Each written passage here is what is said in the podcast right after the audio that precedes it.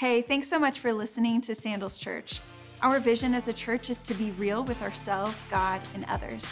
We hope you enjoy this message.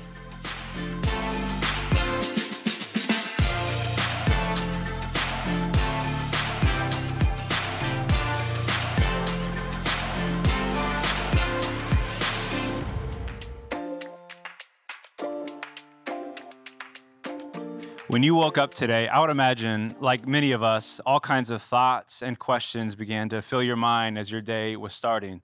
And I'm curious to know if at any point one of those thoughts was around this idea of belonging. More specifically, the question, who do I belong to? Now, I know that might not sound like it's at the top of your list as you're thinking about what you got to do today and the people you got to see and the people you don't want to see. But the truth is this many people are beginning to see that regardless of what you have to go through in your day or today, if you know who it is that you belong to, you can get through anything. And so the question is who do you belong to? Because all of us are working through something right now, and it's probably the case that you won't be able to get through it unless you know who it is that you belong to. Belonging is a powerful thing, but it's also a problematic thing for us to actually truly experience, especially here in America, where many Americans claim that they only have one to zero confidence in their life. Imagine that for a second. We're moving to a time in our country where nearly half of our population doesn't have a single person who they can celebrate with or cry with. Now, this is the case simultaneously when we are becoming the most digitally connected human race we've ever seen, where I think both of these things can be true. Case in point, I talked about waking up early. Um, I do this occasionally from time to time. It's 5:30 in the morning. I roll over to the side of my bed to hit the snooze button again, and I'm already greeted with a very bright light coming from the corner of the room. And what it is, it's my wife Ashley on our Peloton. She's taking a class uh, and it's in a dark room. It seems like she's all by herself early in the morning, but she's actually with a host of other people. She's on her bike, she's with her coworkers, she's with her friends. She's logged into a class with even strangers from around the world, listening to a fire playlist and spending time with a really fun trainer who's to make her laugh and sweat at the same time. This is just a snapshot of what it looks like to live in 2022, where we can be more digitally connected than we've ever imagined, and at the same time, more isolated than we're comfortable admitting. And here's why I think that is. This isn't all the reasons, but here's a few reasons. Number one, social distancing actually started happening to all of us before the pandemic ever did. Our screens allowed for us and gave us permission to no longer have to do the hard work of being a human being physically around other human beings. And it's said that many of us will probably spend 2,800 hours in front of a screen than we would in front of a person. In days, that's 117 days out of the year. Imagine that just for a second. A third of your year right now could be spent in front of a screen instead of a person. Now, whether you want to acknowledge that or not, it is doing something to the way that you understand who you belong to, who your community is, who your family is, who your group is, who helps you get through life.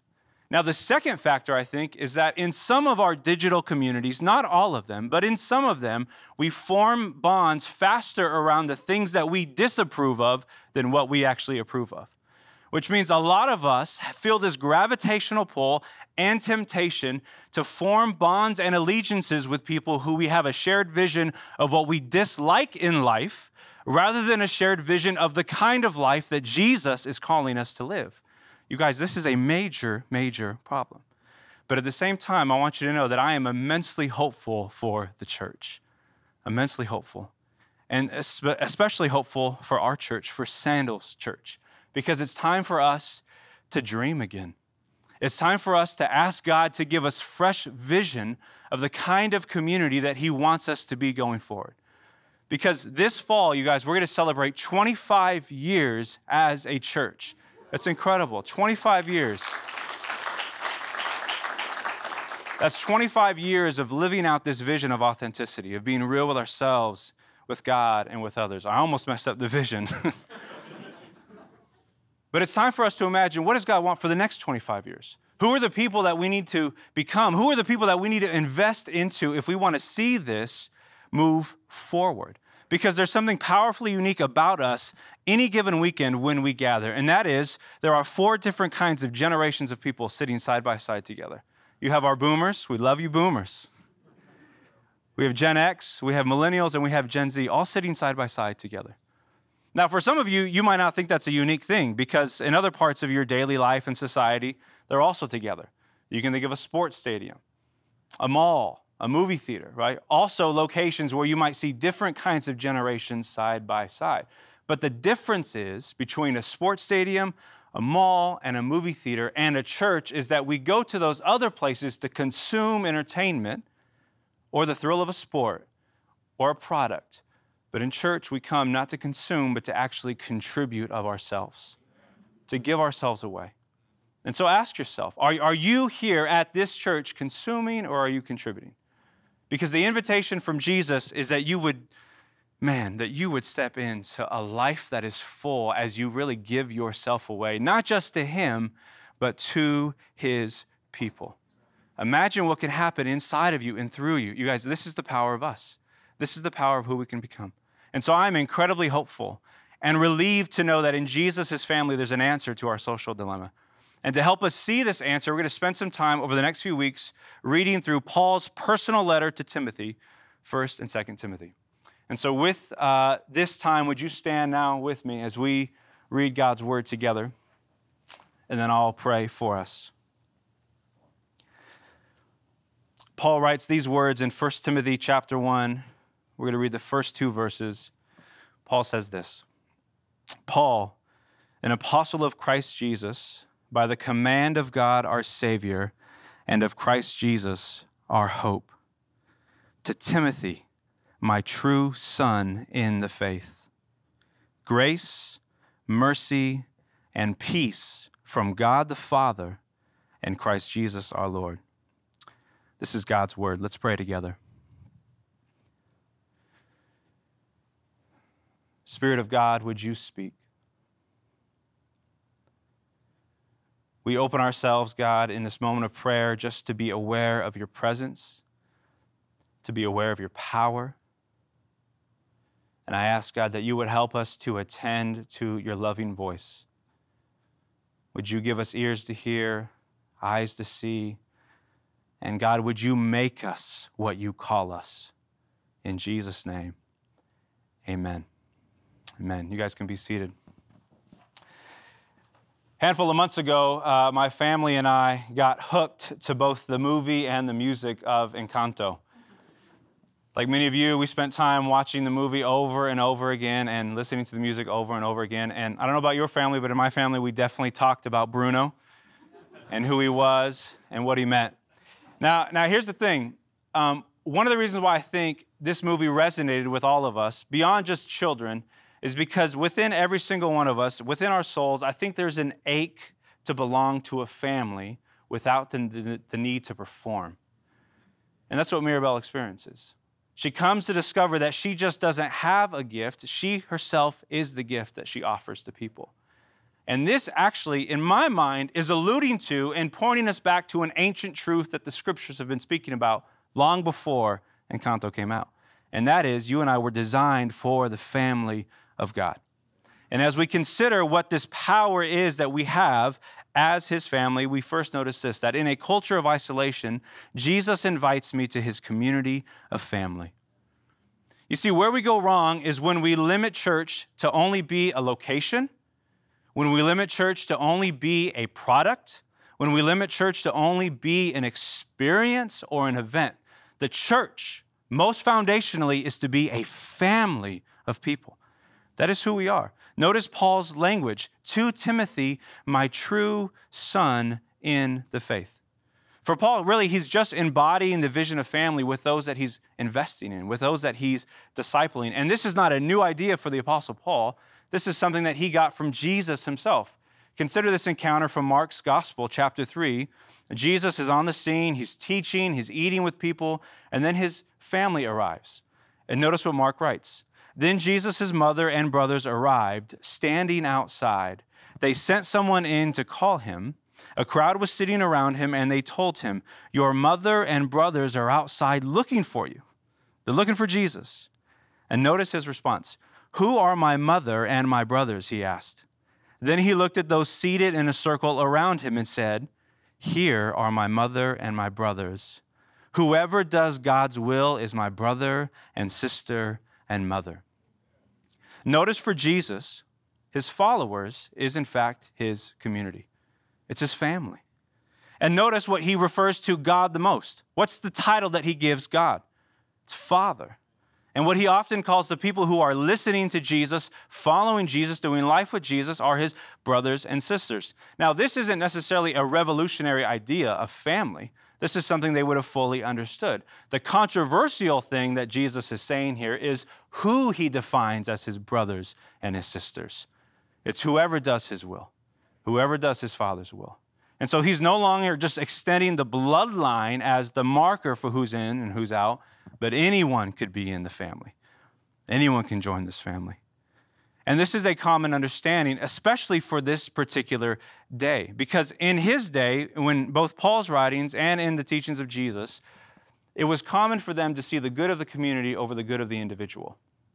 And the family structures were what we refer to as patrilineal families. You don't have to remember that word, it's it's a fancy word. It simply means that you were defined, I was defined by our fathers, which is why it's common when you read the New Testament, you don't see anyone with last names. It just says Joseph, son and such and such, or Matthew, son of so and so, right? That's just how they functioned and operated. You were primarily defined by your father.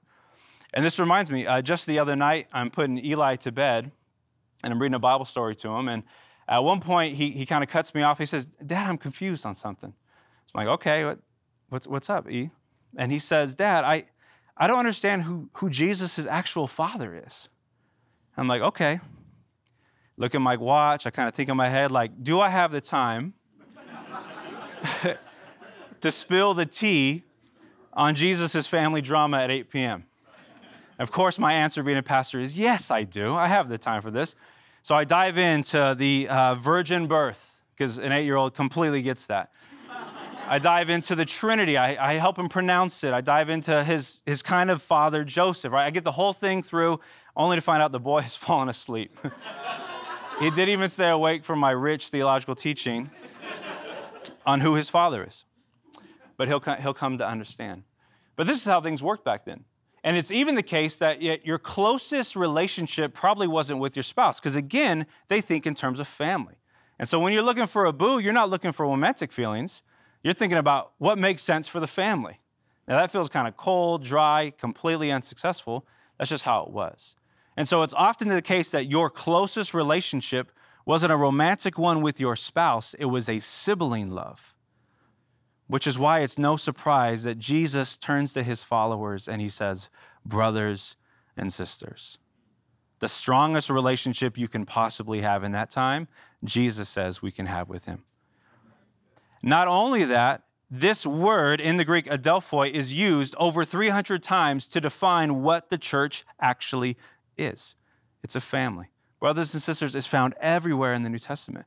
And again, not a new idea. This is something that we discover all the way back in the pages of Genesis. The point of the universe, when you think about it, this all came into being by who? God, who is himself a family. Father, Son, Holy Spirit. As one theologian says it, God is a family who makes family. What a beautiful way to imagine the purpose of life, that you might belong to a family. And when you come to undersee this, life, understand this, undersee this, that's a brand new word. life completely changes for us. You know, last week we had probably one of the most historic days ever as a church. Thousands of people stood to declare that they believe in the risen Jesus. And what is so great about that event and that moment is not just it was stuck there, but to declare that you believe in Jesus is not just to receive his life, but it's also to receive his family. Those things go hand in hand. You cannot have one without the other.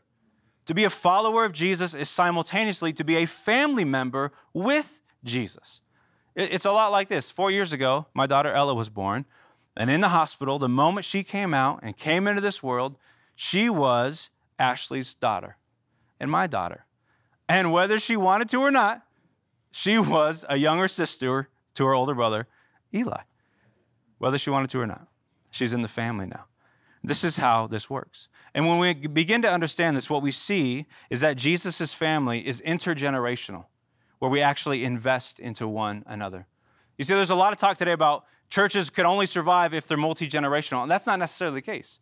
To be multi generational is just to have different generations of people hanging out. But an intergenerational church is a church in which we actually see that we have value to offer from one generation to the next generation.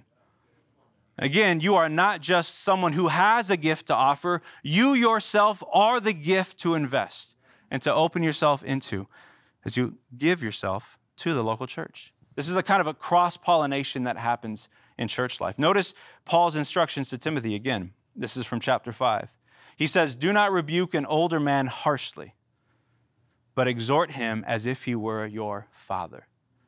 You see, what is happening in our culture today is we are losing the ability to maintain a hard conversation in which we say what is true and hold on to honor.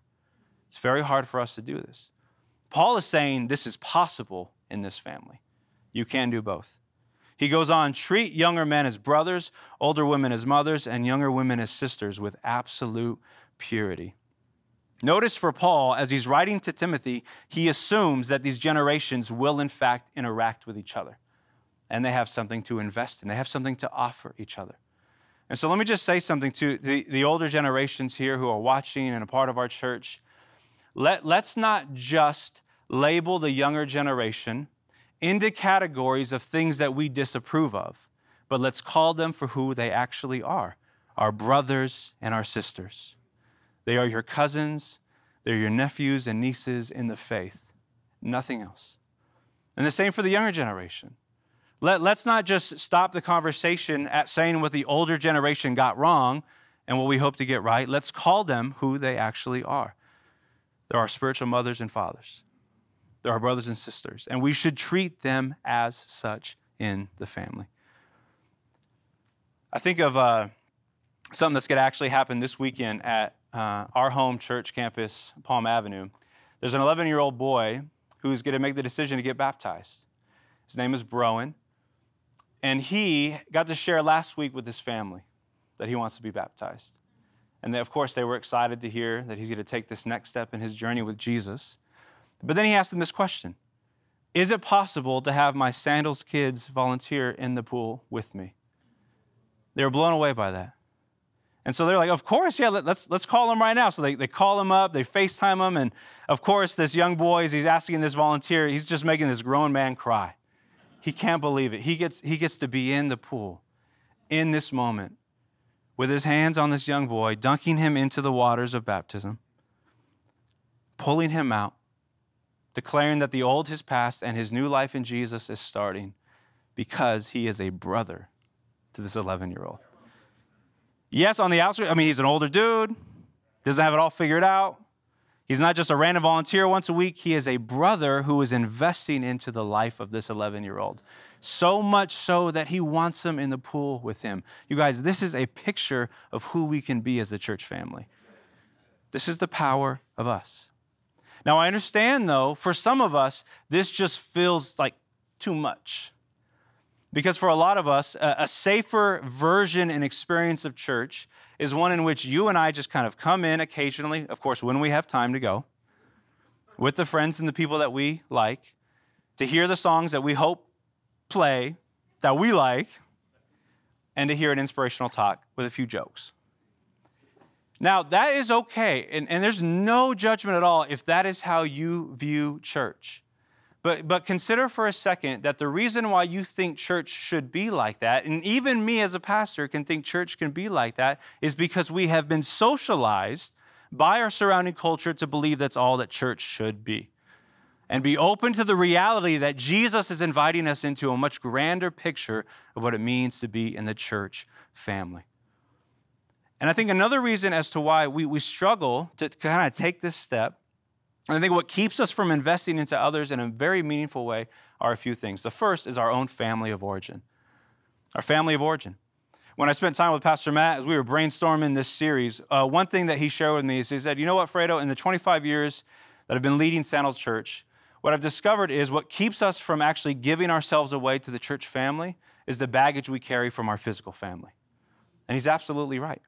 Notice even Paul's language to Timothy on this topic, actually from his second letter. He says, I am reminded of your sincere faith, which first lived in your grandmother Lois and in your mother Eunice, and I am persuaded now lives in you. Now, here's where the kind of baggage is hidden. Notice no father is mentioned. And Timothy, if you didn't know, he's biracial. He's half Greek, he's half Jew, but he's asked to go to a Gentile church in the city of Ephesus and lead them as a biracial leader. How many of you can identify that with it? A lot of us. His own family of origin, from certain perspectives, might keep him from actually offering his best. But what a beautiful picture, though, and an affirmation. His grandmother Lois and his mother Eunice, they, man, women today, they can pour into people. Even if you find yourself in a broken situation, you're a single parent, you have so much to give your children still. Look at the life of Timothy and then look no further. But you see, I, I, would imagine at some level, man, what makes this so beautiful is that Timothy, inside of Jesus' family, you guys, he has the opportunity to be for someone else what he himself never had. And that's a father to someone. You see, it's no accident that this whole letter starts by Paul saying to Timothy, my son. Timothy has no father. Paul became that father for him. Your family baggage, though it's real, doesn't need to keep you away from the church. But I know that still it's hard, man. Even the word family might make you just cringe, right? Because of your experience. And I think it's because for some of us, we had parents or parental figures who were just emotionally unavailable. And so, right now, in your relationships, both with people and the church, it's hard for you to trust anyone. That's what's happened to you. For others of us, it wasn't so much that they were unavailable, they were just unreliable. And so, what that's done to you when it comes to your relationships, both with people and the church, is it's made you feel like you can't trust yourself because you haven't had anything consistent in your life.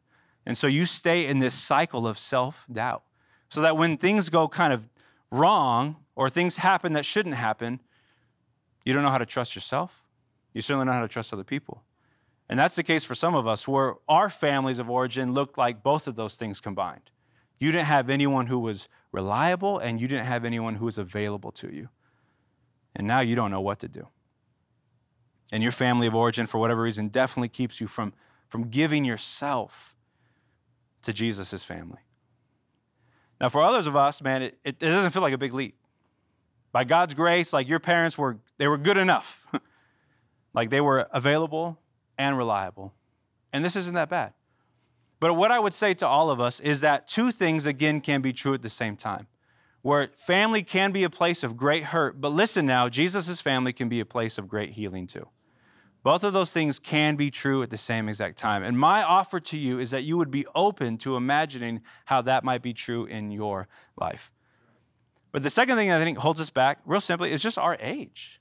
There's a temptation to think that because of where I am at in my season of life, I have very little to offer anyone else.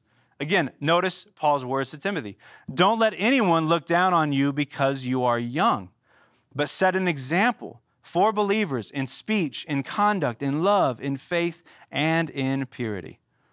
Even in the church, there is a temptation to devalue one another because of their age, because they don't know how to send the right emoji. There's a lot of ways that we naturally do this, even inside of the church. And Paul's exhortation to this man don't let that happen. And so I'm curious as to what we would look like as a church. That even as an older generation, I'm saying old, I'm in my 30s, so take it easy, 36. But what would it look like for us to actually take a, an attitude and posture of listening to the younger generation? Listening to them. Slowing down long enough to actually learn from them how we, how we might be better examples in our love, in our conduct, in our behavior as people who follow Jesus. But you see, the third thing that I think holds us back is not just our family of origin, our age, it's, it's the reality that we are not what we should be. It's our inadequacy. We don't feel like we're enough. We don't pray enough. I don't read the Bible enough. I sin way too much. I'm rarely here at church. I just don't have enough to actually give to anyone else. And what I actually kind of find laughable and puzzles me from this letter is what Paul says in 1 Timothy 3. he writes to Timothy, Although I hope to come to you soon, I am writing you these instructions, hence the letter, so that if I am delayed, you will know how people ought to conduct themselves in God's household. Now, what I'm thinking is, Paul, why don't you just give him the letter before you send him to the church? Like, how are you going to send him? He, he started the process without having all the answers. Man, what a word for us today. You can begin wherever you are at. You don't have to know everything to invest. Timothy did not. And look, thousands of years later, we are still learning and reading a letter written to him. I wonder how many of us are Christians. Like, if we could trace back our Christian lineage, our family lineage, back to the church in Ephesus. How many of us do you think are actually able to be Christians because Timothy held on long enough and fought through his inadequacies to keep that church alive and allowed it to become what it needed to become so 2,000 years later, Sandals Church can declare on Easter, we believe in the risen Jesus? You guys, that is wild to think about. Our family lineage goes all the way back somehow to Ephesus. That is beautiful. And it came through a man with his own inadequacies. You got him too. I got him too. You don't need all the answers. Start where you're at. Start where you're at. In fact, I would even encourage some of you, you need to leverage your weaknesses, right? Avoid your strengths. Let's just talk about telling a powerful story of God's grace and mercy through your weaknesses. And I guarantee you, that'll give you credibility with people. They listen to individuals like that. And so, if you're sitting there hearing me and you somehow are looking around this room and convincing yourself that you have nothing to offer anybody, that is a lie from hell. You have so much to give of yourself to Jesus' family. And as you do, what you begin to experience is that Jesus' family actually provides what my physical family may have lacked. It provides for me what my physical one lacked. What I find so beautiful about the end of Paul's life on his way to most likely a, a, a condemned death, he writes these words in his second letter to Timothy Do your best to come to me quickly. For Demas, because he loved this world, has deserted me and gone to Thessalonica. Out of all the people that Paul could have called on to come and visit him, he's writing to young Timothy. Paul is the most famous Christian at this time. For some reason, his buddy Demas, who fell in love with this world, has forsaken his calling and gone. And, I almost wonder, older generations, if in your current season of life, what you need is someone who is younger than you. What you need to comfort you, what you need in this moment of support is actually not someone from your own generation, but someone who's spunky and, and got a little craziness to him. Maybe that's going to lift you up. Maybe that's going to give you what you need. In the way that Paul is writing to Timothy, would you come and see me? Would you come and visit me? Come now. More than that, there's this beautiful place in the Psalms, Psalm 113, and I never understood what the psalmist really was getting at until I began to piece together this idea of family. Notice the, to the words here. Who is like the Lord our God? The one who sits enthroned on high, who stoops down to look on the heavens and the earth. He raises the poor from the dust and lifts the needy from the ash heap. Notice now, he seats them with princes, with the princes of his people. He settles the childless woman in her home as a happy mother of children. Praise the Lord, the psalmist says. Now I would ask myself, how is a childless woman as a happy mother? She finds in God's family what she doesn't have in her own. Same with the poor. The poor and the prince. The prince of his what? The prince of his people, God's people. The poor and the prince together in a community, in a family. So imagine just for a second that the, the, the belonging you're looking for, the thing you need to get through this moment of life is actually found in the family of Jesus. It's found there.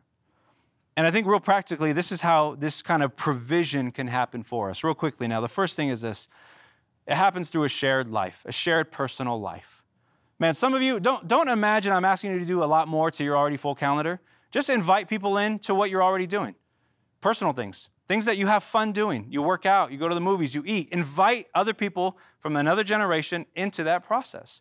Like if we want to reach the next generation, we don't need to go to a conference. We just need to start a relationship with someone from the next generation. Let's just do that as a church. Let's not overthink this problem, you guys. find someone from the next generation, invite them into your personal life. For those of you maybe who are settled down, you're young marrieds, man, open your home. Like you don't need the perfect marriage, you, you just need a real marriage. That's all you need. And share that with somebody. Teach them how to cook, teach them how to clean the house. I don't know. Share your personal life. Let them observe and learn from you. The second thing I think we can do is that this provision happens through a shared professional life. Man, I would encourage some of you guys, wherever you're at, whatever Sandals church you attend, find your campus pastor and ask them, who at this church is a little ahead of me professionally? Because here's my career, here's what I want to do. Can you help me find someone who I can learn from, who's just a few steps ahead of me? Because I want to learn how do I follow Jesus as an engineer? I want to learn as a follower of Jesus, how do I do this in the business world, right? I'm an entrepreneur, so I got like no jobs, but all the jobs, right? how do I follow Jesus in that way? Find someone a few years ahead of you. That's all you got to do.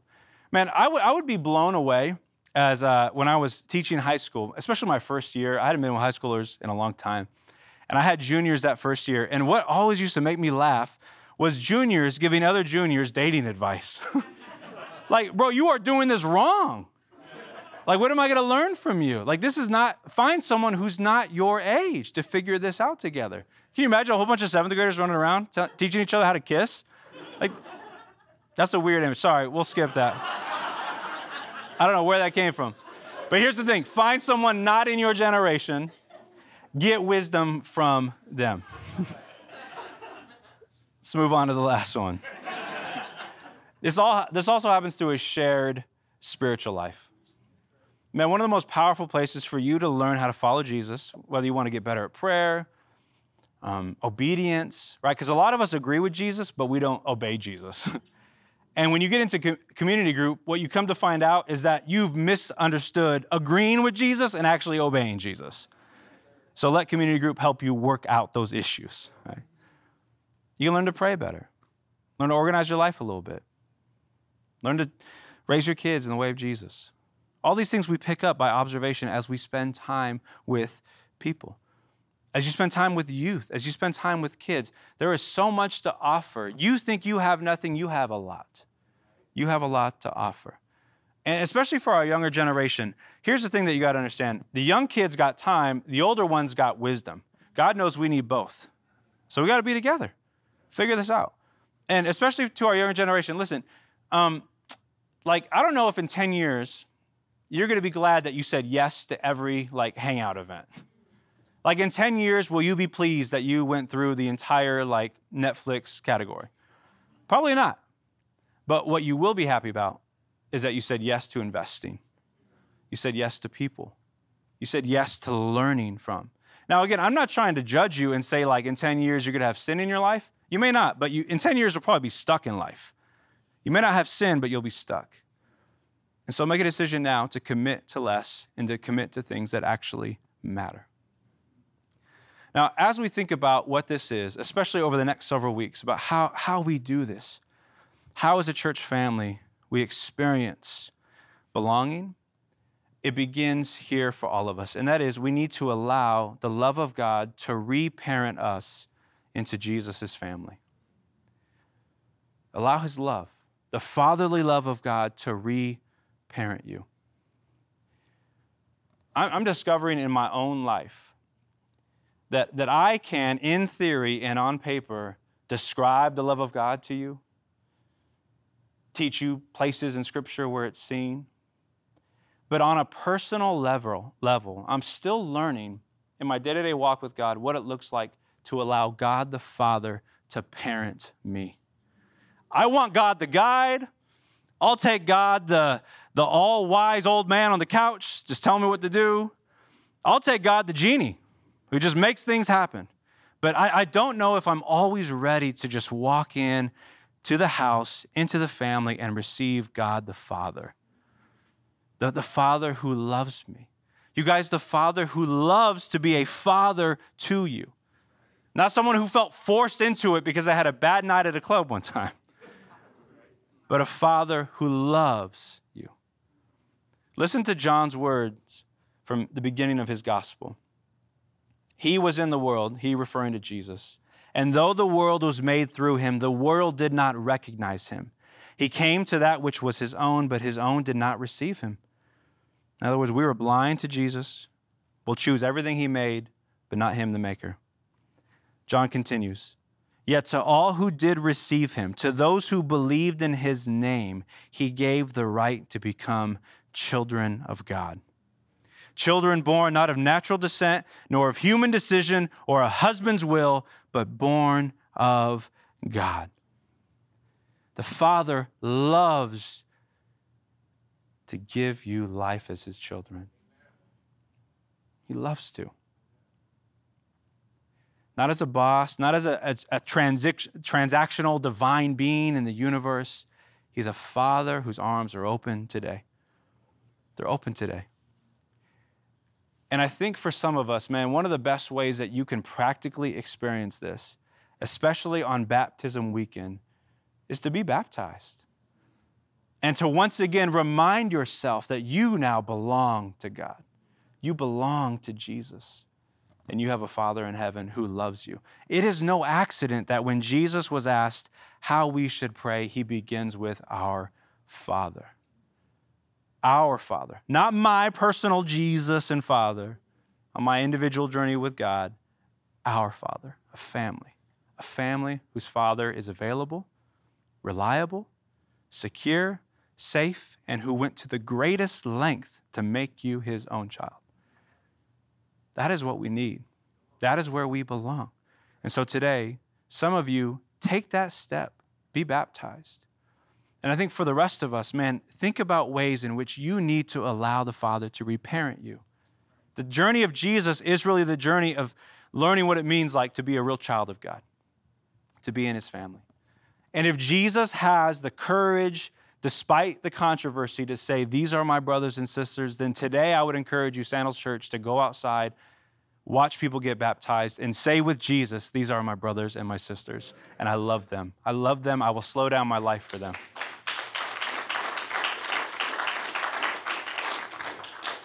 So let's just pray that into us now. Heavenly Father, we thank you that you love us. God, you love us, and you are our Father. And so, would you lead us, God, to experience the reality that we belong to you as brothers and sisters, and give to us the power of family so that we might not just get through our own lives, but we might receive the life that Jesus offers us. We pray these things in His name. Amen.